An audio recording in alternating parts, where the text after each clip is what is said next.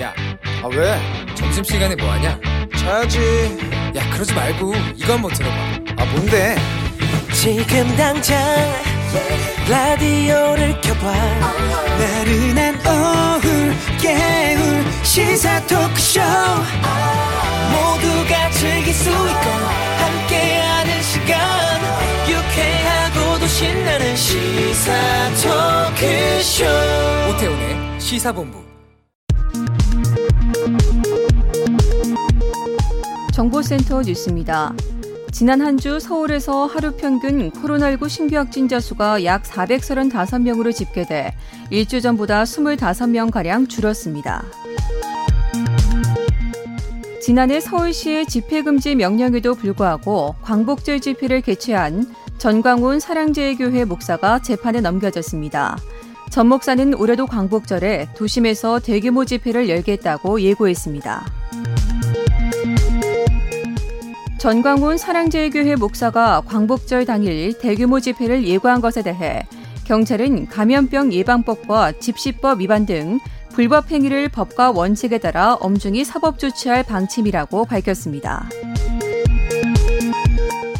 민주사회를 위한 변호사 모임이 양경수 민주노총 위원장에 대한 구속영장을 신청한 경찰의 조치가 집회 시위의 자유를 제한할 수 있다며 영장 신청을 철회하라고 촉구했습니다.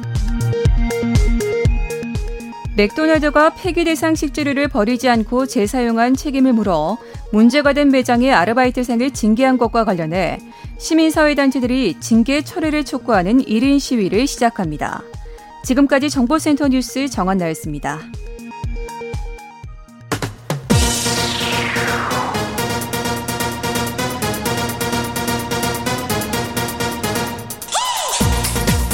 박정호의 본부 뉴스.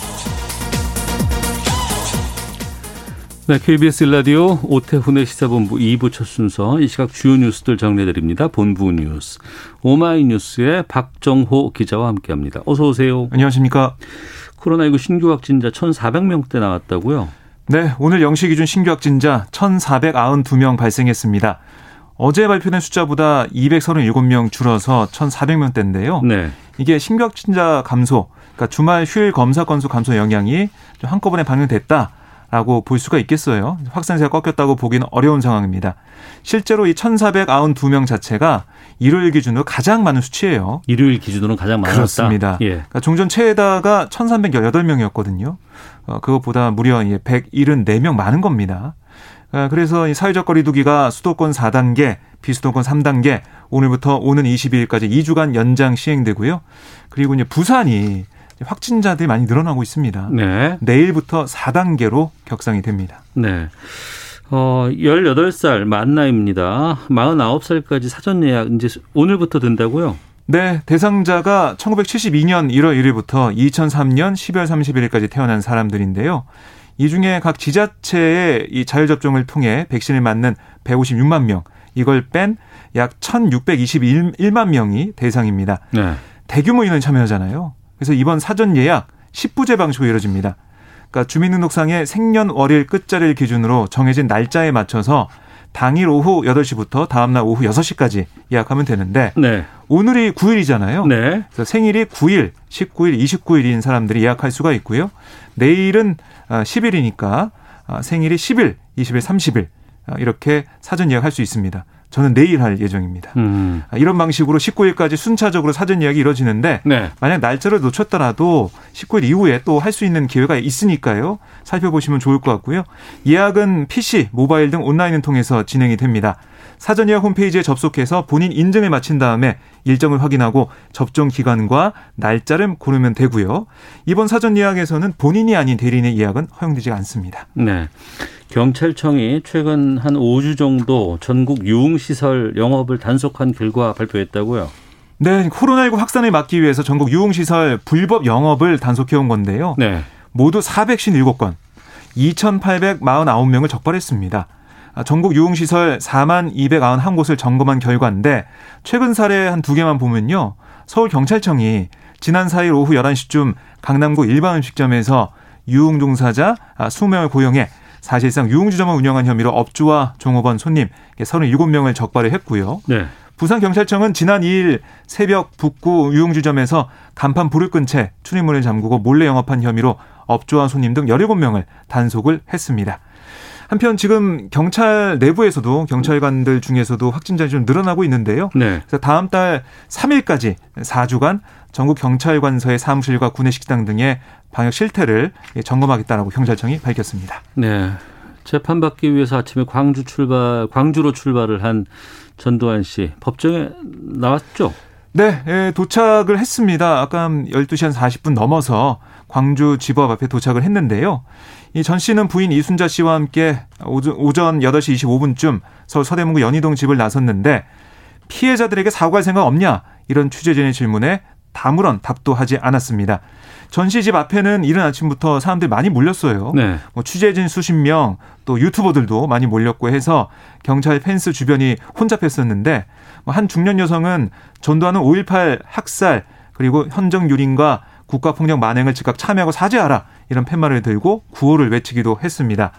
그러니까 이게 전 씨가 2017년 사업편의 회고록에서 고 조비오 신부의 헬기 사격 목격 증언이 거짓이다라고 주장하면서 이 조 신부를 성직자라는 말이 무색한 파렴치한 거짓말쟁이 이렇게 비난 혐의로 재판에 넘겨졌잖아요. 네.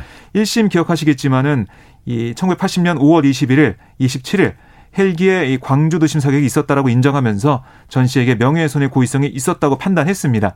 그래서 징역 8개월의 집행유예 2년을 선고했는데 전 씨는 1심에서는 인정신문과 선고기일 같은 그러니까 총 3차례 법정에 출석을 했지만 1심 판결 이후 항소심 재판에 줄곧 나타나지 않았었거든요. 네. 그러다가 항소심 재판부가 피고인 없이 재판할 수는 있지만 불이익일 수밖에 없다 라고 경고를 했어요. 어, 안 나오면 불이익이 있을 수 있다. 그렇습니다. 네. 그러자 출석 의사를 밝혔습니다. 아, 잠시 뒤 오후 2시부터 광주지법 형사 1부에서 항소심 공판 기일이 진행이 됩니다. 네. 그 민- 더불어민주당 지도부 월요일마다 최고위원 회의를 여는데 네, 그렇습니다. 오늘은 가상세계 플랫폼이라고 하는 메타버스를 통해서 회의를 열었다고요? 네, 이 좀 새롭더라고요. 저도 보면서 어, 지도부가 이 메타버스 공간인 메타폴리스 20층 회의실에서 최고위원 회의를 열고 네. 어, 각 캐릭터 연결되는 실시간 영상 회의를 했는데요. 그러니까 이게 그냥 비대면 화상 회의랑은 좀 다른 거잖아요. 근데 이게 그쪽으로 가야 되는데 오늘 보니까 음. 얼굴이 이렇게 나오더라고요. 그러니까 각자 캐릭터를 좀 만들어서 네. 메타버스 느낌이 더 났으면 좋겠다는 생각도 들었는데 음. 지금은 쭉 앉아 있고 얼굴은 그 사무실에서 각자 카메라 찍은 그 모습이 그대로 나왔고 네. 뭐 캐릭터가 등장한 건 아니었습니다. 하지만 회의실 꾸며진데 거기서 각자 이제 앉아서 하는 그런 가상 세계 모습을 볼 음. 수가 있었는데 네. 소영길 민주당 대표는 뭐라고 했냐면 민주당이 정당 사상 최초로 메타버스 최고를 개최한다. 마스크를 쓸 필요도 없고 코로나19 감염 걱정 없이 의사소통할 수 있다라고 밝혔고 대선 후보들의 메타버스를 이용한 토론 이것도 구상해 보겠다라고 강조를 했습니다. 그리고 민주당 지금 현안을 보면 대선 주자들의 네거티브 공방 네, 네. 너무 격렬해져서 뭐 이 경선 불복 얘기까지 뭐 나오는 게 아니냐 이런 우려가 커지고 있었는데 지금 어제 이재명 경기지사가 아, 네거티브 중단하자라고 얘기를 했어요. 그래서 다른 후보들도 좀 동감을 좀 하고 있거든요. 여기에 대해 송 대표는 이런 모습이야말로 민주당이 변화하고 발전한다는 모습을 국민께 보여주는 거다. 이렇게 강조를 했고 그래야 다시 한번 민주당에 나라를 맡겨도 되겠다는 신임을 받지 않겠냐 이렇게 환영의 뜻을 밝히기도 했습니다. 네. 국민의힘은 그 한미연합훈련 뭐 줄인다거나 연기한다거나 네. 이런 그 여론에 대해서 비판했다고요? 네, 김기현 원내대표가 오늘 최고위원 간담회에서 뭐라고 했냐면 북한 김여정의 한미연합훈련 중단 하명에 문재인 정부가 아, 역시 예측대로 즉각 복종했다라고 주장을 하면서 무늬만 있는 훈련조차 김정은에게 허락받고 실시하겠다는 구걸 행각이다라고 지적을 했습니다. 아, 김정은의 심기 경호를 통해 내년 대선에서 또 한 번의 가짜 평화쇼를 벌이려는데 협조해 달라고 아양을 떠는 태도다 아, 이렇게 또 주장하기도 했습니다. 이준석 대표 지금 여름 휴가 중인데 네. 개인 택시 양수 양도 교육을 받았어요? 그렇습니다. 지금 이제 어, 교육에 들어가는 건데요. 어, 경상북도 상주에 내려갔거든요. 네. 어, 거기서 택시 개인 택시 양수 양도 교육을 받습니다. SNS를 보니까 이 대표가 교육 잘 받겠습니다. 훌륭한 개인 택시, 개인 택시 기사로 거듭나겠습니다 라고 적었어요.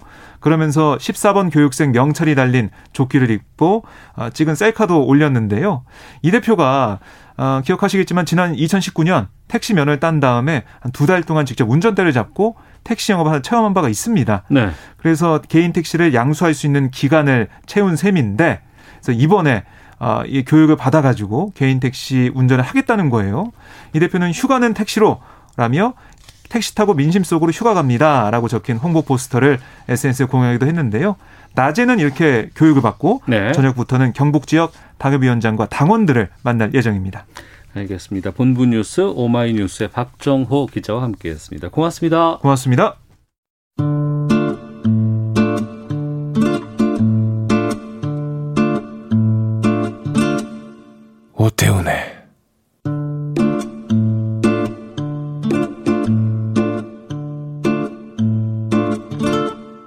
시사본부 네, 월요일에 시사본부 1시 11분 막 지났습니다. 시사본부는 청취자 여러분들의 참여 기다리고 있습니다. 샵 9730으로 의견 보내주시면 되고요. 짧은 문자 50원, 긴 문자 100원, 어플리케이션 콩은 무료입니다. 팟캐스트와 콩, KBS 홈페이지를 통해서 시사본부 다시 들으실 수 있고 어, 콩 앱을 이용하시면 일라디오를 보이는 라디오로 만나실 수 있습니다. 콩 앱 하단에 그 캠코더 마크 있거든요. 일라디오 채널 화면 하단에 있는 캠코더 마크 누르시면 영상으로 만나실 수 있습니다. 물론 유튜브를 통해서도 생중계되고 있습니다. 주말 동안의 이슈를 정리하고 이번 주 가장 눈여겨볼 소식 살펴보는 시간입니다. 시사구말리 문화일보의 이현정 논설위원 나오셨습니다. 안녕하십니까? 네, 안녕하세요. 정치 전문 김보협 기자 자리하셨습니다. 안녕하십니까? 안녕하세요. 예. 올림픽이 끝났습니다. 네, 그러네요. 올림픽 기간에는 대선 후보들, 대선 주자들은 좀 고통스러운 시간이었잖아요. 아무래도. 무슨 얘기를 해도 안 먹히는 시간이죠. 그러니까요. 네. 정말 이번 올림픽은 관중도 없고 하지만 이제 또 TV 화면을 통해서 많은 분들께서 감동의 순간들을 많이 접했기도 했었고 이제는 다시 또 정치의 시간이 좀 돌아오지 않나 싶은 생각이 들기도 하는데 그동안에 있었던 여러 가지 좀 어, 논란들 좀 살펴보도록 하겠습니다. 어, 당 대권 주자 행사 패신 논란이 지금 국민의힘 쪽에서 나오고 있습니다. 그러니까 이준석 대표를 비롯한 지도부와 윤석열 후보 간에 좀 마찰음이 있는 건 아니냐 이런 지금 논란이 좀 꽤 되고 있는데 그러니까 당 대표가 봉사활동 가야 된다 갑시다라고 했는데 여기에 윤석열 후보가 난 안 나갑니다 그리고 다른 쪽도 나가지 맙시다 뭐 이렇게 했습니까 어떤 내용입니까 김보혁 기자? 다른 쪽도 나가지 맙시다. 적극적으로 보이콧을 권유하거나 그런 것 같지는 않습니다. 예. 네, 양쪽의 해명을 다 들어보면 우리는 다른 일정이 있는데 그쪽은 어떡할 거요? 이렇게 문의를 하지 않았을까 싶거든요. 아, 그게 예, 예, 예. 이제 적극적으로 보이콧하자라고 상대 다른 후보까지 이렇게 설득한 것처럼 좀 공격당하는 모양새인데 그건 아닌 것 같고요. 음. 저는 이 논란을 보면서 국민의힘이 갑자기 동물의 왕국 바다 편이 됐나 싶을 정도로 갑자기 돌고래가 튀어나오고 멸치가 튀어나오고 그러는데 네.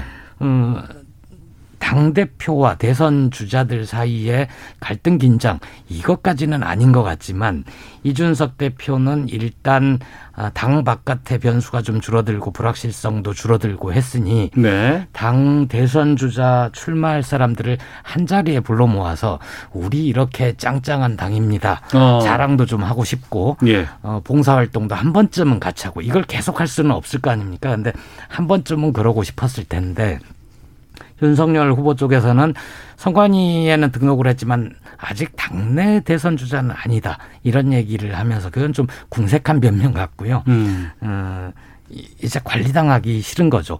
여러 주자들 중에 한 명으로 날 대접하지 않아줬으면 좋겠다. 네, 네. 이런 것 같은데 그런 거라면 저는 물밑에서 충분히 얘기할 수 있다고 봐요. 이준석 대표 쪽에서도 이거 계속 할 거 아니고요. 어. 한두 번 정도 국민들한테 이런 거를 보여줄 필요가 있습니다. 얘기를 할 수 있고 윤석열 대표 쪽도 계속되면 나는 가기 힘들지만 한 번쯤은 뭐 이렇게 할 수도 있는데 그런 게 안 된 거고 걱정되는 건 이제 윤석열 후보 쪽에 중진 의원들이 좀 있잖아요. 그렇죠. 예. 이분들이 이준석 대표에 대한 존중, 대표에 대한 예우 이런 것보다는 좀 아래로 깔아보는 것 아닌가 그런 걱정은 어. 좀 됩니다. 그것 때문에 이런 사단들이 예. 벌어지고 있는 것 아닌가 우려스럽습니다.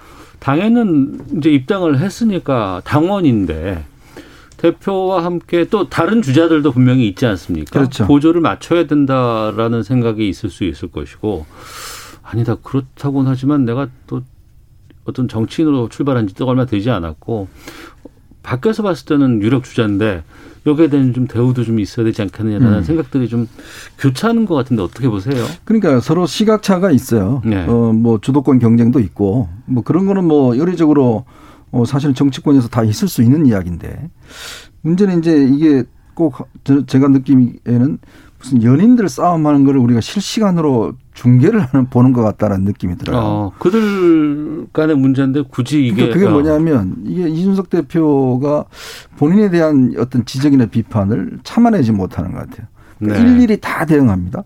그 이준석 대표 페이스북 보면 누가 이렇게 비판하잖아요. 꼭 댓글 다 달아요. 어. 그러니까 참 어느 세월에 다른지 모르겠지만 근데 그것 때문에 그 댓글 때문에 더욱더 이게 확산되고 알려지는 거 아니에요? 저는 이제 아까 그 김보혁 기자도 이야기했지만 네. 사실은 이제 공개적으로 싸워야 될 부분 싸워야겠죠. 음. 그렇지만 또 그렇지 않아야 될 부분들도 있는 거거든요. 그러니까 물밑에서 이야기하고 조정하고 해야 될 부분이 있는데 그러니까 모든 것들이 다 전면에 다수 드러납니다. 우리가 다 볼 수 있는 거죠. 네. 그러니까 사사로운 것까지도.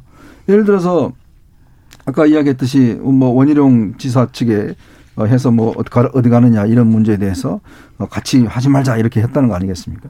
근데 그런 거 같이 있는 것들을 사실상 좀 알아보고 물밑에 조정하고 충분히 할 수 있는 부분도 네. 다 일일이 다 공개를 하고 모든 거를 갖다가 다 댓글 지금 뭐 휴가 갔는데 불구하고 또 계속적으로 또 이야기하고 있더라고요. 네. 그러니까 이런 게 결국 문제가 아, 확대되지 않아야 될 일을 또 문제를 더 확산시키고 있는 게 아닌가. 결국 이준석 대표 입장에서는 아 내가 당 대표인데 왜 내 중심으로 안 와? 라는 것이고 음. 윤석열 후보 측에서는 아니 내가 1등 후보인데 왜 자꾸 오라가라 하냐. 나도 좀 내 일정대로 좀 하자. 이제 이런 취지 같고 그렇다면 당과 이 후보 측에서 자 그러면 이 어느 선까지 한번 합시다. 뭐 이렇게 충분히 저 협상할 수가 있는 거거든요. 네. 근데 그 과정이 없이 그냥 다 제가 아까 연인 같다는 게 뭐냐면 결국 모든 걸 다 공방을 그냥 우리 국민들이 다 보시게끔 이렇게 하다 보니 결국 이 지금 이 여당 야당 대표가 이제 겨냥해야 될 대여 투쟁이라든지 이런 데 대한 메시지는 지금 온데간데 없고 어. 계속 자기 후보들만 어떤 면에서 보면 우리 이러다간 당선 안 돼요. 5% 5% 차로 채쳐요. 뭐 이런 이야기까지 심지어 자기 당 후보들을 좀 디스하는 것까지 네. 이렇게까지 이야기가 나오니 과연 이게 지금 어한 수습이 될 것인가? 어. 저는 좀 이게 이 갈등이란 게 예전에 보지 못했던 어뭐 그런 갈등인데 어떻거나 양측 다 저는 좀 일정 정도 문제가 있다고 봅니다.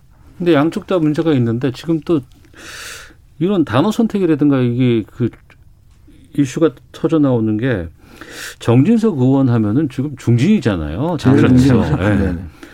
근데 이제 윤석열 후보 쪽에 아무래도 좀 우호적인 의원으로 분류가 되는데 윤석열 후보는 돌고래고 다른 주자들은 멸치다. 그러면 다른 주자들 반발이 어 이거 이건 클 수밖에 없거든요, 이게. 당연하죠. 그 정진석 의원이 지금 국민의힘 목 국회 부의장 자리가 비어 있지 않습니까? 예, 예. 그 자리에 추천이 될 정도로 그렇죠. 어, 예. 당내 중진 의원이지 않습니까? 그러면 비록 자신이 윤석열 후보를 지지를 하더라도 당 경선 이후에 다른 후보들하고 감정적으로 척을 져서는 본선에 가서 승리 장담 안 되거든요. 네. 그러면 당의 중진, 당의 어른이면 음. 모두 품고 가야 되는데 오히려 자신이 앞장서서 누군 돌고래고 누군 멸치고 누군 참치고 이런 식으로 얘기를 해두면 네. 나중에 경선이 끝나고 나서도 문제가 될 거다 어. 그렇게 봅니다. 근데 이제 이게 결국 뭐냐면 지금 이제 뭐 지지율이 한 20% 넘는 후보와 또 1% 되는 후보. 지금 사실 국민의힘이 후보가 너무 많습니다. 14명. 14명이나 되고요. 예. 이제 그러다 보니 이 14명을 다 그냥 그 n분의 1로 이게 대우하는 거는 이게 좀 문제가 있지 않느냐. 음.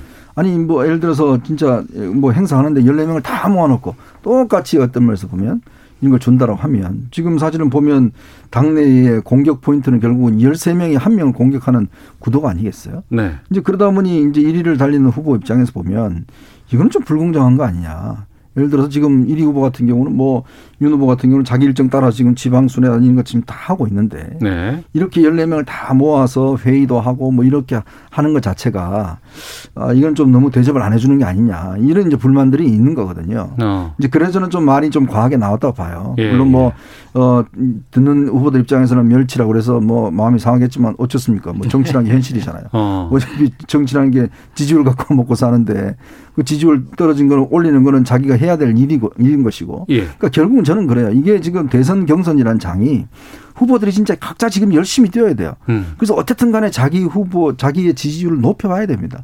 그, 그 방법밖에 없어요. 어, 왜 나한테 멸치라고 그러냐 이렇게 이야기하기 이전에 어쨌거나 그 대접을 안 받도록 하는 게 이게 사실 자유경쟁 시장이거든요. 이 대선 국면이라는 게. 네. 그러니까 그런 면에서는 뭐 정진성 의원이 좀 말은 과도하지만 음. 또 현실적으로 보면 틀린 말도 아니다. 저는 그렇게 봅니다. 네. 경선 버스는 제대로 출발을 할 수 있을까요? 어떻게 전망하세요? 지금까지는 특별히 경선 버스가 출발하지 못할 이유는 없는 것 같다. 네. 아, 14명으로 지나치게 많은 것도 8월이면 1차 경선이 있죠. 네, 컷오프가 일차. 있어서 여덟 명 뽑나요? 예, 여덟 8명으로 어. 정리되고 2차 컷오프가 있고. 근데 이제 14명을 다 함께 참석한 자리에서 방송사 민주당 대선 후보 경선 예비 경선 때처럼 할 수 있을지 그건 모르겠어요. 토론회 그건 안 되겠죠. 1인당 예. 14명은 너무 많잖아요. 한꺼번에 예. 다 나오는 건. 한마디씩만 해도 뭐 벌써. 네. 그렇다고 뭐 돌고래 그룹, 뭐 멸치 그룹 나눠서 나눠서 마이너 메, 메이저 이렇게 할 수도 없지 뭐 않습니까? 1부 리그, 2부 리그 예. 하기도 뭐하고. 그것도 참 곤혹스러울 것 같아요. 그러니까 이게 이게 참 현실이에요. 지금 너무 많은 후보들이 나와서 어. 사실은 이게 지금 TV 토론 아마 제가 들어보니까 14명의 후보한테 그럼 똑같은 시간을 줄 텐데 네. 그러면 지금 14명에 뭐 10분씩만 줘도 뭐 140분 아니겠습니까? 그러면 그 사람들이 나머지 한 명한테 한 명을 향해서 다 공격을 할 텐데. 음. 그러니까 이런 것도 사실 좀 앞으로 굉장히 그 경선 관리위원회에서 문제가 될 수가 있어요. 그리고 또 방송사 입장에서 보면 이걸 또 140분 어떻게 다 또 이거 할 수가 없지 않습니까? 그렇죠. 예. 시청률도 나와야 되고 하기 때문에 예, 예. 또 이런 현실적인 문제도 있어요. 너무 음. 많다라는 게 또 상당히 이게 지금 걸림돌입니다. 네. 그리고 이제 지난주 이렇게 보고 있으면 그 뭐 발언, 예. 뭐 구설 이런 것들이 좀 많이 좀 나오지 않았을까 싶기도 하고 최재형 전 감사원장 같은 경우에는 사진이 지금 좀 어, 논란이 좀 되고는 있습니다. 이 부분은 또 어떻게 반영이 될까라는 궁금증도 있고요. 어떻게 좀 막았습니까? 제가 기자. 대선을 여러 차례 봤는데 네. 며느리 성명이라는 건 처음 봤습니다. 며느리 성명. 네, 며느리들이 어, 성명도 내고 그렇던데요. 저는 그 뭐 홍보 차원에서 우리 가족은 이렇게 국가관이 투철합니다. 네. 명절에 모여서도 애국가 사절까지 부릅니다. 자랑할 수는 있다고 봐요. 그러면은 이제 그 시민들 입장에서 보면 아 저 가족은 저렇구나 특이하구나 정도 생각을 하지 아 저런 그 국가관을 가졌으니까 저런 가풍을 우리도 따라 보여야 되겠다. 아니면 저런 가풍을 가진 분은 정말 대통령 자격이 있다. 이렇게까지 생각하지는 않을 것 같습니다. 음. 근데 뭐 저는 좋은 가풍이라고 봅니다. 어, 왜냐하면 특히 이제 우리 어, 한 가족이 모였을 때 어떤 나라 사랑에 대한 이야기도 나누고 뭐 행사한다는 거는 이거는 뭐 좋은 가풍이고 더군다나 또 최재형 전 감사원장 집은 그럴 만 자랑할 만한 하죠. 네. 어, 가족들 또 그 최재형 전, 어, 저, 이 아버지, 아버지께서 최영섭 대령 같은 경우도 이제 어, 워낙 해군의 워낙 큰 아버지가 되시고요. 이제 그런데 문제는 이거를 지금 김두관 의원이 무슨 뭐 국가주의다 이런 또 비난하니까 음. 이게 무슨 아직 가족들이 모여서 애국가도 부를 수 있는 건데 그걸 왜 국가주의에 비유하느냐. 예를 들어 국가주의가 우리 연상되면 히틀러 연상되지 않습니까? 이제 그러다 보니까 이제 며느리들이 성명성을 낸 거거든요. 네. 이건 아 우리가 강요해서 하는 게 아닌 게 아니라 어. 어, 그 자발적으로 모임은 우리가 자발적으로 하는 참여한 것이다. 거예요. 예, 예. 어, 뭐 그런 이제 이야기 낸 것이기 때문에 그런 차원에서 나온 것이지 이걸 뭐, 이거 뭐 이걸 의도적으로 홍보하기 위해서 나오는 상황은 아닌 것 같아요. 그러니까 음. 과연 이걸 그럼 뭐 진짜 국가주의로 봐야 될 것인지 아니 애국가 국민이 애국가 집에서 모여서 모르는데 그게 뭐 뭐가 문제가 되는지 저는 참 이해가 잘 안 됩니다. 네. 근데 이건 그 최재형 캠프 쪽에서 이걸 공개한 건가요? 최재형 후보 쪽은 이거보다도 더 큰 행사가 있었잖아요. 네. 사실 올림픽 기간 중에 묻혀서 그런데 나는 대선에 왜 출마했는가 얘기를 했었고 기자들이 뭔가 더 물으니까 그건 좀 나중에 공부한 아, 뒤에 예, 예, 뭐 예. 이, 이런 아. 얘기가 있었는데 네. 그거 또 왜 저 사람은 대통령을 하고자 했지라는 게 사람들의 기억에 많이 남아야 되는데 음. 그것보다는 아 저 집은 가족들이 모여서 애국가를 부른다거나 혹시 나중에 저분이 대통령이 되면 영화 보기 전에 우리 다 같이 국기에 대한 경례 이런 거 하고 영화 봐야 되는 거 아닌가 예전처럼 네. 이런 걱정들을 하는 거죠. 어.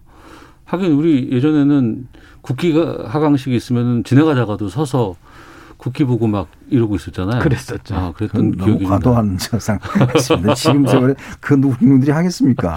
그때 생각이 좀 나는 건 아닌가 싶기도 하고. 그리고 잠재적 대선 주자로 거론됐던 그 김동연 견- 전 경제부총리 이분은 국민의힘으로 돌아간다거나 이러지는 않고 지금 제3세력으로 계속 남아 계신다는 지금 그런 분석이 많습니다. 어떻게 보세요? 독자 세력화한다는 건 저는 뭐 성공하기 어렵다고 봅니다. 우리가 지금 그런 네. 경우가 거의 없었죠. 그, 그런 경우도 없고 정치라는 게 혼자 깃발 들다고 어, 사람 이게 되는 일이 아니거든요. 결국 음. 정치라는 게 모르겠 저도 뭐 이렇게 오랫동안 정치 관찰해 보면 결 정치라는 게 함께 하는 거거든요. 네. 무리 당이지 않습니까? 그렇기 때문에 무리를 지어서 자기 세- 어떤 뜻을 공, 또 동의하는 이런 것 저- 정치를 하는 것인데 국회의원 한 명도 없고 어. 예를 들어서 뭐 아무런 또 이런 세력이 없고 뭐 어디 어디에 선다는 이야기입니까? 그 본인은 단지 그러면 이 정부의 경제 정책에 반대 반대하는 편에 서겠다는 것인지 아니면 경제만 하겠다는 것인지 이제 모르겠어요. 저는 지금 이 정확한 의미를 모르겠는데 이게 네. 지금 대- 이 정권 교체가 아니라 정치 교체다라고 이야기를 하는데 그럼 정치 교체라고 이야기를 하면 우리가 뭐 상상할 수 있는 게 예를 들어서 뭐 정치하는 사람들을 교체하는 것인지 아니면 이 헌, 개헌을 하는 것인지 뭐 이런 여러 가지가 이야기 있는데 모르겠습니다. 아직까지 뭐 뚜렷한 이야기가 없으니까 음. 지금 사실은 대선이 이제 7개월 정도 남았나요? 근데 이제 아직까지도 이렇게 모호하게 계시면 과연 뭐 지금도 이미 나선 분들도 계속 부족하다고 하는 판에 아직까지 이렇게 할지 안 할지도 어. 모른다고 한다면 네. 과연 이거는 저는 국민에 대한 예의가 아니라고 봐요. 예. 아니 분명히 지금 본인이 뭔가 하겠다면 밝히셔야죠. 음. 계속 이렇게 뭐 주변 돌아다니면서 무슨 뭐 할 듯 말 듯 이게 아니라 아니 하면 하고 안 하면 안 하고 하는 것이지 지금까지도 그냥 계속 무슨 정치 교체만 이야기를 하시면 이 지켜보는 국민들도 그렇고 기자들도 좀 이게 너무 힘듭니다 사실은. 네. 김보엽 기자는 김동연 전 부총리 행보는 어떻게 보고 계십니까? 시간이 너무 늦었고요. 예. 사실 원내 가깝게 지내는 소수 정당도 있고 그리고 바깥에는 사단법인 유쾌한 반란인가요? 뭐 뭔가를 가지고는 있습니다. 그래서 깃발을 들고 하면은 할 수는 있을 텐데 이 바깥에서 보면 그렇게 좀 쉬워 보이나 봅니다. 근데 제3지대가 밖에서 보면 커 보이는 것 같지만 네. 막상 거기 위에다 집을 지으면 대선전이 치열해지고 후보 간 경쟁이 치열해지고 선거전이 뜨거워지면 그 모래 위에 지은 데서 양쪽으로 싹 빨려가거든요. 그게 이제 사상 누각이 되는 거죠. 어. 그게 커 보이지만 실제 하지 않는 땅이 그 위에 집을 짓는 것일 수 있다. 음. 그렇게 봅니다. 힘든 길이고 불편한 길인데 이걸 선호하는 이유는 뭐라고 보세요? 그러니까 이제 어떤 면에서 보면 어 현실 정치와는 좀 자기는 좀 다르게 가겠다. 어. 그리고 또 어, 자기가 생각하는 어떤 이 앞으로의 대한민국 경제에 대한 비전들을 좀 더 이제 국민들한테 좀 선명하게 전달하겠다. 이제 이런 취지 갖기는 이해는 하는데요. 네. 문제는 그런 뜻이 국민들한테 잘 전달이 돼야 되는데. 전달하기 위해서는 당이라는 그렇죠. 것이 중요하고. 음. 뭐 당도 중요하고 이제 본인이 뭔가 메시지를 지금 어 구체적으로 이제 그러면 제시를 한다든지 예. 이렇게 또 요즘 뭐 SNS도 많고 그렇지 않습니까? 전달 수단이 많으니까. 음. 이제 그런 걸 통해서 좀 최근에 책을 하나는 내셨던데 문제는 그런 지금 그 단계보다는 아직까지도 고민하고 있으면 안 되죠. 네. 지금 뭔가 국민들한테 아주 지속적으로 자신의 뜻을 반복적으로 알리고 이걸 해야 되는데 이제 그것 없이 그냥 아 계속 이렇게 뭐 왔다 갔다 하고 이런 것만 해서는 저는 뭐 이게 과연 어 정치를 하신다고 이야기할 수 있을지 솔직히 음. 모르겠습니다. 알겠습니다. 어, 야, 범야권 포함해서 이제 상황 좀 살펴봤고요. 기상청 연결해서 날씨 상황 살펴보고 교통 정보 확인하고 돌아와서 이번에는 여권 대선 후보들 상황 살펴보는 시간으로 준비하도록 하겠습니다. 날씨와 미세먼지 정보 알아보겠습니다. 윤지수 씨입니다. 네, 어제 오늘 9호 태풍 루핏의 간접적인 영향으로 동풍이 강해지면서 동쪽 지역을 중심으로 비람, 비바람이 거셌습니다. 비의 경우 강릉 일대로 170mm가 넘고 울릉도도 115.5mm의 상당히 많은 비가 내렸는데요. 호우특보는 모두 풀렸습니다.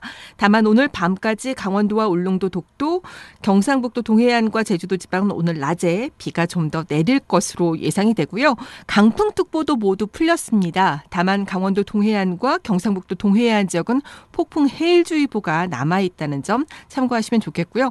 오늘과 내일 사이 동해를 중심으로 최고 6m의 높은 물결을 일겠습니다. 풍랑특보가 동해 전해상과 남해 동부 해상에 발효되고 있기 때문입니다. 오늘 우리나라는 중국 산동반도 부근에 위치한 고기압의 가장자리에 들기 때문에 나머지 지역 역시 구름이 많거나 다소 흐리겠고요. 낮부터 밤 사이에 충청권 내륙 지역, 전라도 동부, 경상도 서부 지역을 중심으로 5에서 60mm 정도 요란하게 소나기가 내리는 곳이 있겠습니다. 화요일인 내일도 전국적으로 소나기가 곳곳에 내릴 가능성이 있기 때문에 휴대하기 편한 우산을 챙기시기 바랍니다.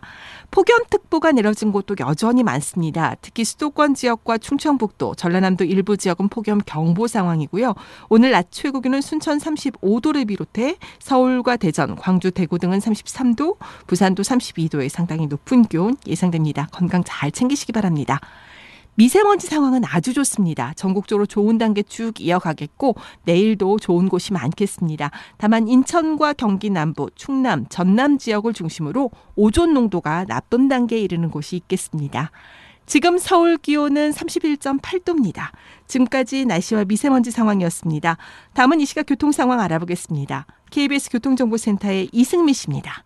네, 이 시각 교통 상황입니다. 수도권 제일순환고속도로에서 돌발 상황이 자주 발생하고 있습니다. 판교에서 구리 방향으로 서안암에서 광암터널 부근까지 밀리는데요. 서안암 부근 1차로에서 승용차 사고를 처리하고 있습니다. 이후 강일라드목 4차로에 고장난 차가 있어서 상일라드목부터 3km 구간이 막히고요. 서양고속도로 목포 방향으로는 서서울요금소 3차로에서 차선 긋는 작업하고 있습니다. 조남분기점부터 정체고요. 서해 서해대교에서는 사고 있었습니다. 이 여파로 서평택에서 서해대교 쪽 5km 구간이 밀립니다. 통영 대전 고속도로 통영 방향으로 장수분기점에서 오동터널 쪽으로 3km 구간 작업 여파로 막히고요. 부산 외곽고속도로 기장 방향으로 철마 3터널 부근에서 2차로와 갓길 막고 작업을 하고 있습니다. 기장 철마 나들목부터 2km 구간 속도 내기 어렵습니다. KBS 교통정보센터였습니다.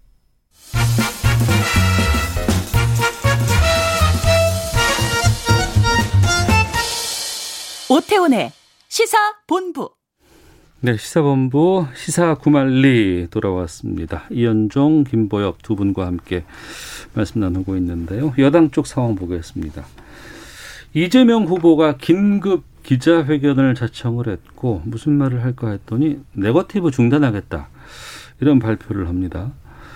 어, 기자회견까지 열면서 네거티브를 중단하겠다. 네. 이런 배경은 우리가 어떻게 봐야 될까요? 일단 정치적으로 보자면 어, 이낙연 후보의 상승세가 좀 꺾였다고 판단하는 것 같아요. 아. 그러니까 최근에 보면 이낙연 후보의 상승세가 좀 눈에 띄게 이제 있었는데 네. 일정 정도 이제 그동안 뭐 네가티브 공방을 막 벌였지 않습니까?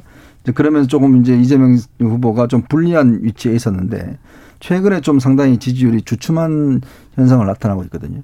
그러니까 그건 뭐냐면 이제 상승 추세가 꺾였다. 음. 이제 그러면 일단 주도적으로 판을 좀 바꿔버려야겠다. 네. 이, 아, 이 이제 프레임 자체를 어. 이제 그런 의도에서 저는 일단 이게 중단하자고 나온 것 같다는 생각이 들고 두 번째는 어, 어차피 이제 본인이 이긴다고 생각을 하면 나중에 이제 이게 경선 끝나고 나서 전층의 화합이라든지 최근에 이 무슨 이야기를 하냐면 서른 지금 저 이낙연 후보 선대본부장이 이렇게 가면 이 경선 끝나도 한 팀 되기 어렵다 이런 이야기를 한 바 한 바 있어요. 그랬죠. 네. 네. 이제 그런 거라든지 왜냐하면 어차피 이제 자기가 승기를 잡았다 생각하면 이제 경선 이후를 또 생각해야 되지 않습니까? 네. 그렇다면 이게 극한적으로 갈 경우에 본인한테도 결코 유리하지가 않거든요. 음. 나중에 이제 이기더라도.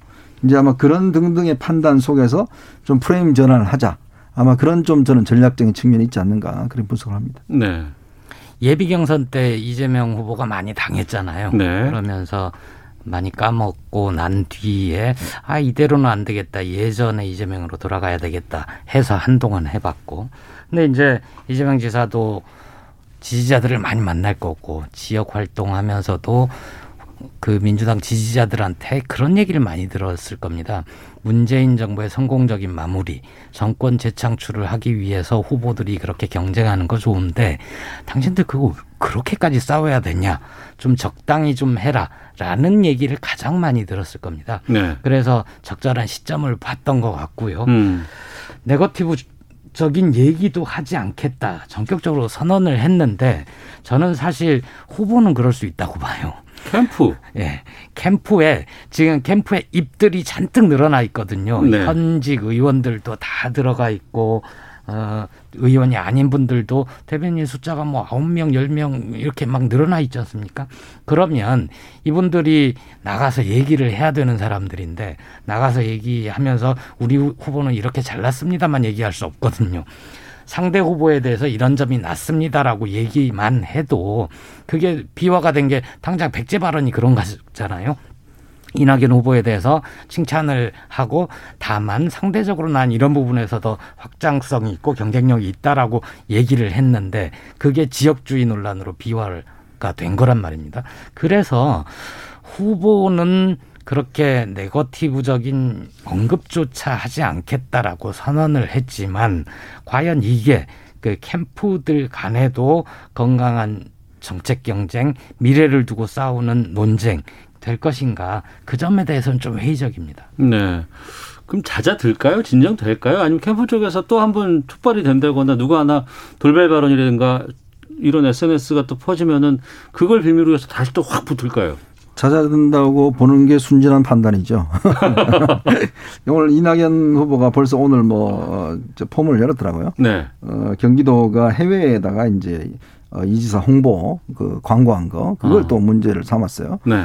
바로 이러니까 이제 이 후보 저 이 지사가 개인적인 홍보를 갖다가 이렇게 세금으로 하는 거 아니냐 이런 문제를 지적을 했는데요. 어 그러니까 여기서 그 네가티브 중단 선언이잖아요. 근데 검증 중단 선언은 아니거든요. 어, 그러네요. 말이 네. 다르잖아요. 난 네가티브 안 하겠다고 이제 검증 아, 안. 하겠다고 한건 어, 아니야. 내가 뭐 이럴 네가티브 안 하겠다고. 했지. 예. 검증 검증은 우리가 중단한 거 아니다. 네, 검증은 네. 해야 된다. 어. 근데 검증과 네가티브는 동전의 양면이지 않습니까? 네. 뭐 입장에 따라 서로 다른 거기 때문에 그리고 충분히 뭐 명분이 있는 것이고 그리고 지금 앞으로 남아 있는 기간 동안 매일 정책 대결만 할 겁니까? 음. 못 하잖아요.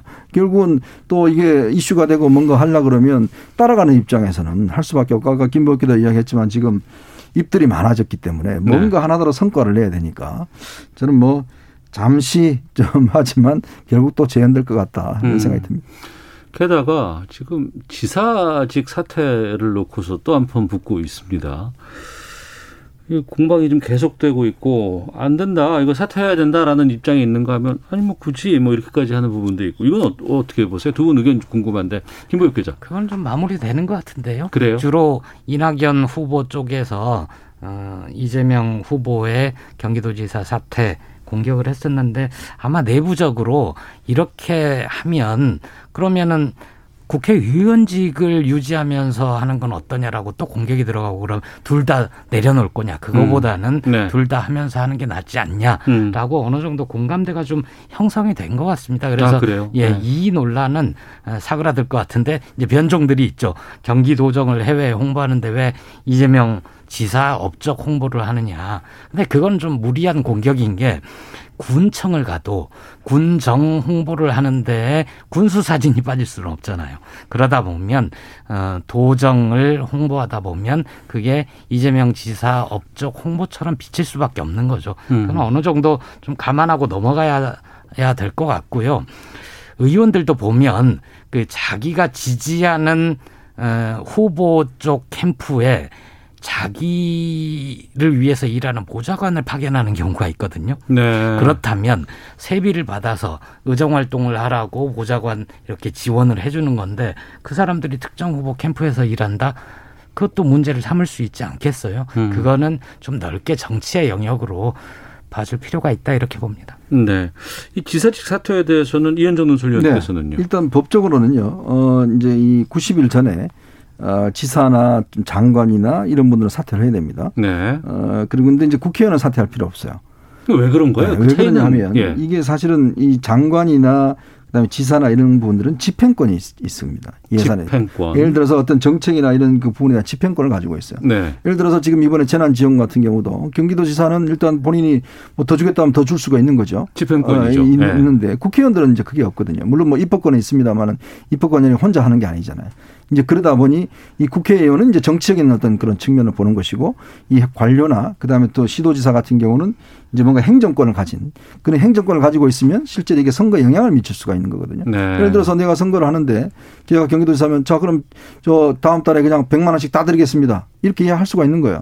그 법적으로 문제 없어요. 음. 그렇지만 그게 이제 선거에 이용될 수가 있다는 거거든요. 네. 그래서 이제 우리가 공직 사퇴 시한을 이제 두고 있는 것인데 이제 그런 취지에서 사실 이 문제가 불거진 이유가 정부가 이제 지금 당정이 다 합의해서 88% 이제 재난지원금 주기로 했는데 경기도만 다 주겠다라고 이제 이야기를 하니까 네. 바로 이낙연 후보 측에서 어, 그거 지금 선거운동 하는 거 아니냐 매포행 하는 거 아니냐 이제 문제 제기를 하면서 이제 이 문제가 불거진 거거든요. 음. 그리고 또 경기도지사라는 그 지사직 가는 게 휴가라든지 그다음 이동이라든지 이럴 때 사실은 지금 전국을 돌아다녔는데 그러면 이걸 어떤 방식으로 돌아다니까? 예를 들어서 그럼 관용차를 타고 가- 가냐? 뭐 이런 논란이 있을 수 있잖아요. 그 네. 경기도에 또 많은 지금 보좌관들 뭐 자기가 또 했는 이제 산하단체들 있는데 이 사람들이 실질적으로 이제 선거 캠프에서 일을 하고 있단 말이에요. 그러면 다른 캠프는 돈을 못, 못 줍니다. 월급 못 받고 그냥 자원봉사하고 있거든요. 근데 여기는 실제로 일을 하면서 이제 받을 수가 있는 물론 뭐 보좌관 하면서 지금 암암리에 이제 자원봉사 하는 데도 있어요. 이제 그러니까 이제 그런 것이 불공정하다. 음. 어, 문제를 하는 것인데 저는 이제 뭐 법적으로 이제 우리가 90일 이전에 사퇴하게 돼 있기 때문에 네. 하지만 그러나 그런 거는 있을 것 같아요. 이 후보자는 최소한 이렇게 어떤 국민들의 어떤 매표 행위라고 비난받을 수 있는 그런 거는 좀 지양을 해야 된다. 음. 예를 들어 선심성이라든지 이런 것들은 왜냐하면 경기도가 1,300만이거든요. 꽤 크게 좌우할 수가 있기 때문에 네. 논란이 될 수는 있습니다. 어. 민주당은 지금 10월 10일에 결정이 나나요? 그 최종 후- 후보자가? 그렇죠. 예, 어. 그 1차, 2차 변수가 있긴 하지만 10월 5일 날 될 수도 있고 10월 10일에는 최종적으로 될 겁니다. 그 과반이 안 되면은 한 번 더 해야 10월 되잖아요. 10일 날. 결선을 네. 한번더 예. 해야 되잖아요. 그건 어떻게 전망하세요? 지금은 아직 선거에 들어가지도 않아서 어. 이재명 후보 쪽에서는 어, 최소 최대한 변수를 줄이기 위해서 네. 그 결선 투표 없이 가는 걸 원할 거고 예. 다른 후보 쪽에서는 최대한 결선 투표 가서 역전 드라마를 쓰고 싶어 할 겁니다. 그러니까 그 부분인데 이제 두 달 정도가 지금 남은 거 아니겠습니까? 음, 그렇죠. 그럼 두 달 동안에 지금 이재명, 이낙연 이렇게 양강구도에서 좀 뭐 변화 같은 것들이 좀 있을 수 있을까요? 두 달이면? 그 저는 이게 어 첫 번째 결과 나올 때 있잖아요. 네. 어 일단 경선 결과 나오면 어 그거에 따라서 여러 가지 아마 뭐 이제 뭐 완주하는 후보는 있을 겁니다. 그냥 뭐 없이. 네. 그렇지만 또 변수는 좀 생길 수는 있어요. 현재까지는 이제 다 뛰지만 네, 네. 어 그렇게 해서 합종 연행이 될 수도 있는 가능성도 있고. 어. 그러니까 예전에도 보면 뭐 일단 경선 한 번씩 거치면 하- 제일 끝에 한 명씩 툭툭툭 떨어지지 않습니까? 네. 그걸 그렇게 해서 이제 나중에 가서 뭐 옛날에 저 노무현 대통령 될 때도 보면 결국 이제 상 이렇게 올라올수록 한 명씩 한 명씩 드랍하잖아요. 음. 이제 그러면 왜냐하면 이게 또 의원들의 이해관계도 같이 맞물려 있어요. 그러니까 허- 후보 혼자 뛰는 게 아니라 의원들이 같이 뛰기 때문에 네. 나중에 이제 공천 문제나 여러 가지 있을 수 있으니까 끝까지 그냥 안 되는데 거기 있을 수가 없고 그럼 안 되는 거는 또 이 선거 운동을 잘 안 됩니다 사실은. 그러니까 이게 후보 입장에서는 압박을 받을 수밖에 없어요. 그, 그 부분인 게 저희가 지금 말씀을 나누다 보면은 여당 상황을 다루는데 1, 2위 간에 주로 이제 집중이 이제 되다 보니까 예. 다른 3, 4, 5, 6위 이분들에 대한 좀 다룰 수 있는 시간도 많이 없고 근데 보면은 두 달 정도의 시간이 남았을 때 역전 드라마가 가능할까에 대한 궁금증도 좀 있기는 하거든요. 일단 후순위 후보들은 음. 최대한 3등 안으로 들어와야죠. 네. 그렇지 않고서는 의미 있는 변화를 에, 일구기는 힘들고 오히려 경선이 진행되면서 아래서부터 떨어져 나갈 가능성이 크고요. 그러기 위해서 지금 치열하게 에, 얘기들을 좀 하는 거 아닙니까? 추미애 후보 같은 경우에는 열린민주당과의 통합 문제를 민주당 지도부가 진지하게 고민해야 된다. 이렇게 던져 던지기도 했고 정세균 후보 쪽도 곧 반전이 일어날 거다. 네. 어, 중원 싸움이 될 텐데 음. 어, 도덕적으로 문제가 없는 후보가 결국은 부상하게 돼 있다. 앞으로 정세균 후보의 시간이 될 거다. 이렇게 얘기를 하고 있고요. 김두관 후보나 박용진 후보도 어, 자신의 상표 대표 상표들을 내걸고 열심히 선전을 하고 있지요. 음, 알겠습니다. 갈 길은 많아 보이는데 멀어 보이기도 하고, 근데 또 보면은 시간 금방 금방 가더라고요. 그럼요. 이제 뭐 곧 가면 이제 아마 1차 경선 할 겁니다. 예, 알겠습니다. 자, 지금까지 시사고말리 함께 하셨는데요. 문화일보의 이현정 논설위원 또 정치전문 김보엽 기자 두 분과 함께 말씀 나눴습니다. 두 분 오늘 말씀 고맙습니다. 네, 고맙습니다. 고맙습니다. 오태훈의 시사본부는 여러분의 소중한 의견을 기다립니다. 짧은 문자 50원, 긴 문자 100원의 정보 이용료가 되는 샵 9730, 우물정 9730번으로 문자 보내주십시오. KBS 라디오 앱 콩은 무료입니다. KBS 라디오 오태훈의 시사본부. 지금 여러분은 대한민국 라디오 유일의 점심 시사 프로그램을 듣고 계십니다. 네, 1시 45분 향하고 있는데요. 전 세계 지구촌에서 벌어지는 생생한 국제 뉴스를 살펴보는 시간이 있습니다. 어, 그동안 전화로 저희가 국제 뉴스 문희정 평론가를 연결해서 상황을 좀 살펴봤는데 청취자 사랑바람님께서 문 평론가님 언제 나오시나요? 김미향님 다음 코너 문희정 국제 시사 평론가 순서 맞나요? 기다리고 있습니다라고 문자를 주셔가지고 빨리 소개해드릴 것 같습니다. 어서 오십시오. 네, 안녕하세요. 팬들이 많으세요? 아니요. 아니요, 오태훈의 시사본부가 네. 저는 이렇게 인기가 많은 프로그램인지 새삼 또 알았네요. 왜냐하면 예. 지인분들이 연락이 너무 많이 옵니다. 아, 이거 듣고 있다가? 네. 아, 그래요? 네. 고마운 분들이네. 아우, 저 굉장히 그래서 네. 아, 이 프로그램에 충성을 다해야 되겠다라는 아. 생각을 했습니다. 아, 행복합니다. 네. 자, 이제 국제 뉴스 좀 살펴보도록 하겠습니다. 어제 일본 도쿄올림픽 끝났습니다. 네, 폐막했죠. 어, 열릴 수 있을까? 열리면 또 어떤 사고가 있을까? 걱정도 됐었고 또 궁금하기도 했었고 잘 끝날 그렇죠. 수는 있을까 그랬는데 네. 올림픽 끝나고 나면 이제 평가 같은 걸 해야 되는데 네. 아무래도 스가 총리에 대한 평가가 많이 좀 나올 것 같아요. 지금 일본 상황이 어떻답니까? 네, 뭐 일단 1년이나 연기된 올림픽이었고 사실 연일 30도가 훨씬 넘는 폭염 속에서 그 골판지 침대 워낙 유명했죠. 그리고 네. 선수촌 식당의 음식도 굉장히 부족했다고 그러고 뭐 불편함이 많았었기 때문에 음. 그리고 경기장도 쾌적하지 못했고 불편하기도 했고 이런 것 때문에 아무래도 여러모로 최악의 올림픽으로 기록이 될 것 같은데요. 네. 지금 말씀하신 것처럼 사실 특히 일본 내부적으로는 워낙 그 올림픽 강행 반대 여론이 높았었습니다. 그런데 스가 요시히데 일본 총리가 올림픽을 강행을 했고 그게 이제 자신의 지지율로 이어지기를 강력히 원했겠죠. 네. 자, 일단 결과를 좀 보니까 일본은 종합 3위로 역대 최고 성적을 거뒀지만 음. 스가 내각 지지율은 역대 최저를 기록했습니다. 지금 가장 근래에 나온 그 지지율 조사에서 보니까 아사히 네. 신문 조사인데요. 28%를 기록했더라고요.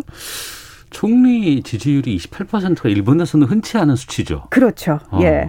그런 상황에서 지금 사실 스가 총리의 어쨌든 올림픽 강행의 목적은 좌절이 되지 않았나 그런 생각이 들고 있는데 일단 사실 저희가 가장 걱정했던 부분은 코로나19 부분이었잖아요. 게다가 저희도 일본 현지를 뭐 올림픽 전에도 좀 연결을 해봤었는데 도쿄에서 천명이 넘는다더라. 아니다. 천팔백 명까지 넘는다. 이렇게 얘기를 했었고 아니다. 정작 검사 자체를 안 한다더라. 네. 이런 얘기 많았는데 올림픽 기간은 거예요?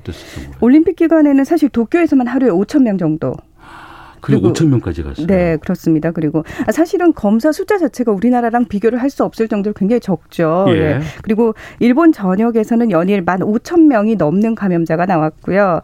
현재 일본에는 도쿄 등 6개 지역에 긴급 사태가 발령이 된 상황이고 홋카이도 등 13개 도시에는 그 아래 단계인 중점 조치가 발령이 됐습니다. 음. 어, 백신 접종에 대한 자신감을 보이기도 했었는데 사실 이 부분도 물량 확보가 되지 않아서 굉장히 미미했다라는 얘기가 나오고 있고 지금 음, 경미한 증상은 집에 있어라라고 네. 얘기할 정도로 병원에도 오지 마라라고 어. 얘기할 정도로 의료 붕괴 상황까지 왔다 이런 얘기도 나오고 있습니다. 그래서 올가을로 예정된 중요한 선거에서 이렇게 되면은 스가 총리로는 자민당이 승리할 수 없다 네. 이런 얘기도 지금 나오고 있죠. 어. 근데 여기에 더 큰 문제가 있습니다. 사실 당초에는 한 17조 원 정도를 올림픽 개최에 들지 않겠느냐라고 예상을 했었던 올림- 비용인데 올림픽을 계기로 해서 부흥하겠다고 했었어요. 그렇습니다. 네. 후쿠시마 부흥 올림픽을 하려고 했었죠. 예. 그런데 자 지금까지 나온 그 쓴 비용이 32조 원이라고 그러거든요. 어. 근데 이제 이게 앞으로 그 올림픽 경기장이라든지 선수촌이라든지 정리하는 데 들어가는 비용까지 합친다면 36조 원에 이를 수 있다. 이렇게 되면은 뭐 역대 올림픽 사상 최고로 돈을 많이 쓴 올림픽이다. 이런 얘기가 나오고 있고요. 네. 그러니까 성공적인 개최라면서 축배를 들고 있는 사람은 토마스 바흐 국제올림픽위원회 IOC 위원장밖에 없습니다. 이분 음. 뭐 하루 숙박비가 2,500만 원이 넘는 엄청난 호텔에 묵으면서 일본 정부로부터 극진한 대접을 받았다고 얘기가 되고 있죠. 하룻밤에 숙소 그 숙박비만 숙박비가 2,500만 2,500만 원. 원. 네. 좋아할 만하네요. IOC 위원장이니까. 네, 어제 폐막식에서 그 연설하실 때도 굉장히 예, 어. 혼자서 들떠서 예, 연설을 하시더라고요. 예. 근데 중국이 이 도쿄올림픽에 대해서 극찬을 아끼지 않고 있다는 건 무슨 뜻이에요? 이게 그러니까 중국이 왜 그랬을까요? 그러니까 중국의 관영 매체들이 일제히 코로나19 팬데믹이라는 난관을 극복하고 도쿄올림픽을 성공적으로 개최했다 이런 평가를 내놓고 있는데 네. 사실 중국하고 일본은 원래 관계가 좋지 않거든요. 음. 그런데 이례적으로 이런 얘기가 나왔다라는 건 중국이 뭔가 숨겨진 의도와 속내가 있지 않겠느냐 오히려 그런 쪽에 주목이 됐는데 속내. 예, 그렇죠. 예. 결국은 내년 2월에 베이징 동계 올림픽을 앞두고 국제사회의 보이콧 움직임이 있으니까 좀 선제적으로 대응하기 위한 목적이다. 이런 분석이 많습니다. 유럽에서 보이콧하겠다고 성명 내고 막 그러지 않았나요? 어, 맞습니다. 사실 이미 지난 5월에 네. 미국의 낸스 펠로시 하원 의장이 뭐 선수 참가까지는 우리가 막지 못하더라도 네. 국가 원수라든지 고위급 외교관들은 가지 말자 이러면서 외교 보이콧 얘기를 했거든요. 네. 그런데 사실 지금은 영국 하원 또 유럽 의회에서도 이 최근 베이, 베이징 동계 올림픽 보이콧하자라는 결의안을 채택을 한 상황입니다. 음. 그래서 사실 중국 정부 입장에서는 어떤 식으로든 이 동계올림픽 보이콧에 맞서서 올림픽을 강행을 해야 되기 때문에 네. 아, 일본 봐라. 코로나19 팬데믹 상황에서도 이렇게 성공적으로 잘 치르지 않았느냐. 우리는 훨씬 더 잘 치를 수 있다라는 음. 자신감을 보이기 위한 태도이기도 하고요. 사실 시진핑 중국 국가 주석이 원래는 이제 중국이 10년 단위로 지도자가 바뀌었잖아요. 네. 그런데 내년이면 10년이 되거든요. 근데 어. 본인은 거기서 내려올 생각이 없습니다. 아, 이분들이 다이 올림픽을 뭐에 좀 이용하려고 하는 것 같아요. 맞습니다. 이게. 그래서 네. 최근에 경기장을 네 번이나 직접 시찰을 하면서 굉장히 의지를 다지고 있기 때문에 음. 시진핑 입장에서는 어떻게든 동계올림픽 성공을 위해서 끌고 가야 되는 상황입니다. 네, 무슨 올림픽이 6개월 후에 또 열려 하시는 분들이 많이 계실 것 같은데 하계 올림픽이 1년이 늦춰졌고 또 그렇죠. 2년마다 한 번씩 동계 하계가 나오는데 그러다 보니 내년 2월이면 베이징에서 동계 올림픽이 지금 예정돼 있는 상황입니다. 이번 도쿄올림픽 중간에 망명 선수가 나와서 어 여러 가지 주목되기도 했다고 하는데 네. 벨라루스 선수였어요? 네, 맞아요. 벨라루스의 육상 선수인 크리스티나 치마노우스카야인데요. 이 벨라루스 올림픽위원회가 자신을 강제 귀국시키려 한다면서 국제올림픽위원회에 도움을 요청을 했습니다. 네. 그러니까 이 선수가 원래는 100m하고 200m 단거리 가 주 종목인 선수인데요. 네. 코치진이 갑자기 상의도 없이 1600m 개주에 포함을 시킨 겁니다. 어. 근데 이것도 사실 코치진이 미리 선수들 도핑 테스트라든지 이런 준비를 했었어야 되는데 네. 그걸 하지 않아서 선수들이 부적격 판정을 받은 거예요. 출전을 네. 못하게 되니까 음. 급하게 이 치마노우스카야를 끼워 넣었는데 네. 이 부분에 대해서 당연히 선수가 반발을 할 수 있잖아요. 그렇죠. 그러니까 소셜 미디어에 이 부분을 비판을 했거든요. 그랬더니 갑자기 강제 귀국 명령이 떨어진 겁니다. 그래서 아, 경기 도 중에 네. 그래서 이제 코치진한테 물어보니까 음. 이거는 우리 결정이 아니다. 훨씬 더 위쪽의 결정이다라고 이야기를 하면서 너는 어쩔 수 없이 가야 된다라고 얘기를 하니까 공항에서 일본 경찰에게 도움을 요청을 한 겁니다. 네. 예. 그리고 지금 현재는 일단 폴란드로 망명을 한 상태입니다. 이 벨라루스에서 얼마 전에 그 여객기 강제 착륙시켜 가지고 그 야권 인사를 체포하고 그러지 않았었나요? 어, 맞아요. 사실 이게 그 아일랜드 국적기를, 예, 민간 항공기를 거기에 뭐 폭발물이 실려 있다라는 첩보를 받았다라면서 강제로 착륙을 시켰는데 네. 알고 봤더니 그 여객기 안에 타고 있던 음. 반체제 인사를 이제 체포를 한 거였거든요. 이게 네. 벨라루스가 사실 지난해 8월에 대통령 선거가 있었는데 이때 이제 대통령이 된 사람이 1994년부터 대통령을 하고 있는 알렉산드르 루카센코라는 사람입니다. 어. 그러니까 6연임에 성공을 한 건데요. 예. 사실 말이 안 되잖아요. 그렇죠. 1994년부터 예, 예. 대통령을 지금 27년째 하고 있는 건데 21세기까지. 그러니까요. 그래서 유럽의 마지막 독재자라는 별명도 붙어 있고요. 이 선거 과정에서 이분이 어떻게 그러면 이렇게 자꾸 1위를 해서 대통령이 당선이 됐느냐 봤더니 이미 그 후보들부터 자신에게 좀 강력한 후보가 된다 싶으면은 이분들의 후보 자격을 박탈을 한다거나 네. 갑자기 체포 구금한다거나 음. 이런 방식으로 그러니까 자신에게 맞설 수 없도록 만드는 거죠. 그리고 언론 장악은 당연히 됐겠죠. 네. 그런 상황에서 이제 대통령이 된 건데 어 이런 부분에 대해서 이제 지난해부터 대규모로 반정부 시위가 일어났었습니다. 음. 근데 그 과정에서 한 2천여 명의 스포츠인들이 재선거를 요구하면서 서명을 했는데 그 중에 이번에 망명한 치마노우스카야가 있었던 거예요. 아, 그래요. 네. 어. 그래서 사실은 이번 일까지 더해지게 되면은 100% 내가 벨라루스로 돌아가게 되면 체포당한다. 네. 그러니까 할머니한테 전화를 했더니 너 돌아오면 안 된다라고 음. 얘기를 했다는 거죠. 그래서 망명 의사를 밝혔던 거고 남편이 우크라이나에 먼저 망명을 해 있는 상황에서 폴란드에서 만났다고 합니다. 그렇군요. 네. 어우, 시간이 많이 없어서 하나 더 봐야 되는데 이건 앞으로도 계속될 얘기라서 좀 오늘은 문만 열고 마쳐야 될 것 같습니다. 중동 소식인데요. 네네. 이스라엘과 지금 레바논 헤즈볼라 간의 긴장감이 상당히 좀 커져간다고요. 네. 이스라엘과 레바논 국경 맞대고 있는 나라인데요. 몇 차례 전쟁을 할 정도로 관계가 좋지 않습니다. 예. 네. 근데 이제 이스라엘 현지 보도에 따르면은 지난 6일 레바논의 헤즈볼라가 이스라엘 북부를 향해서 로켓포를 먼저 발사를 해서 우리도 로켓을 발사했다라고 얘기를 하는데 음. 레바논 측에서는 아니다. 이스라엘에서 먼저 공격을 한 거다. 이렇게 서로 지금 공방이 오고 가고 있습니다. 네. 지난번에도 이스라엘 상황이 좀 심상치 않았었는데 이건 당분간 좀 계속 이어질 것 같아서요. 네네. 시각부터 들, 어, 살펴보도록 하겠습니다. 어우, 팬이 많이 있을 수밖에 없었어요. 제가 눈으로 확인했습니다. 자, 국제시사 문희정 평론가와 함께했습니다. 고맙습니다. 네, 고맙습니다. 예, 시사본부도 인사드리겠습니다. 내일 뵙겠습니다. 안녕히 계십시오.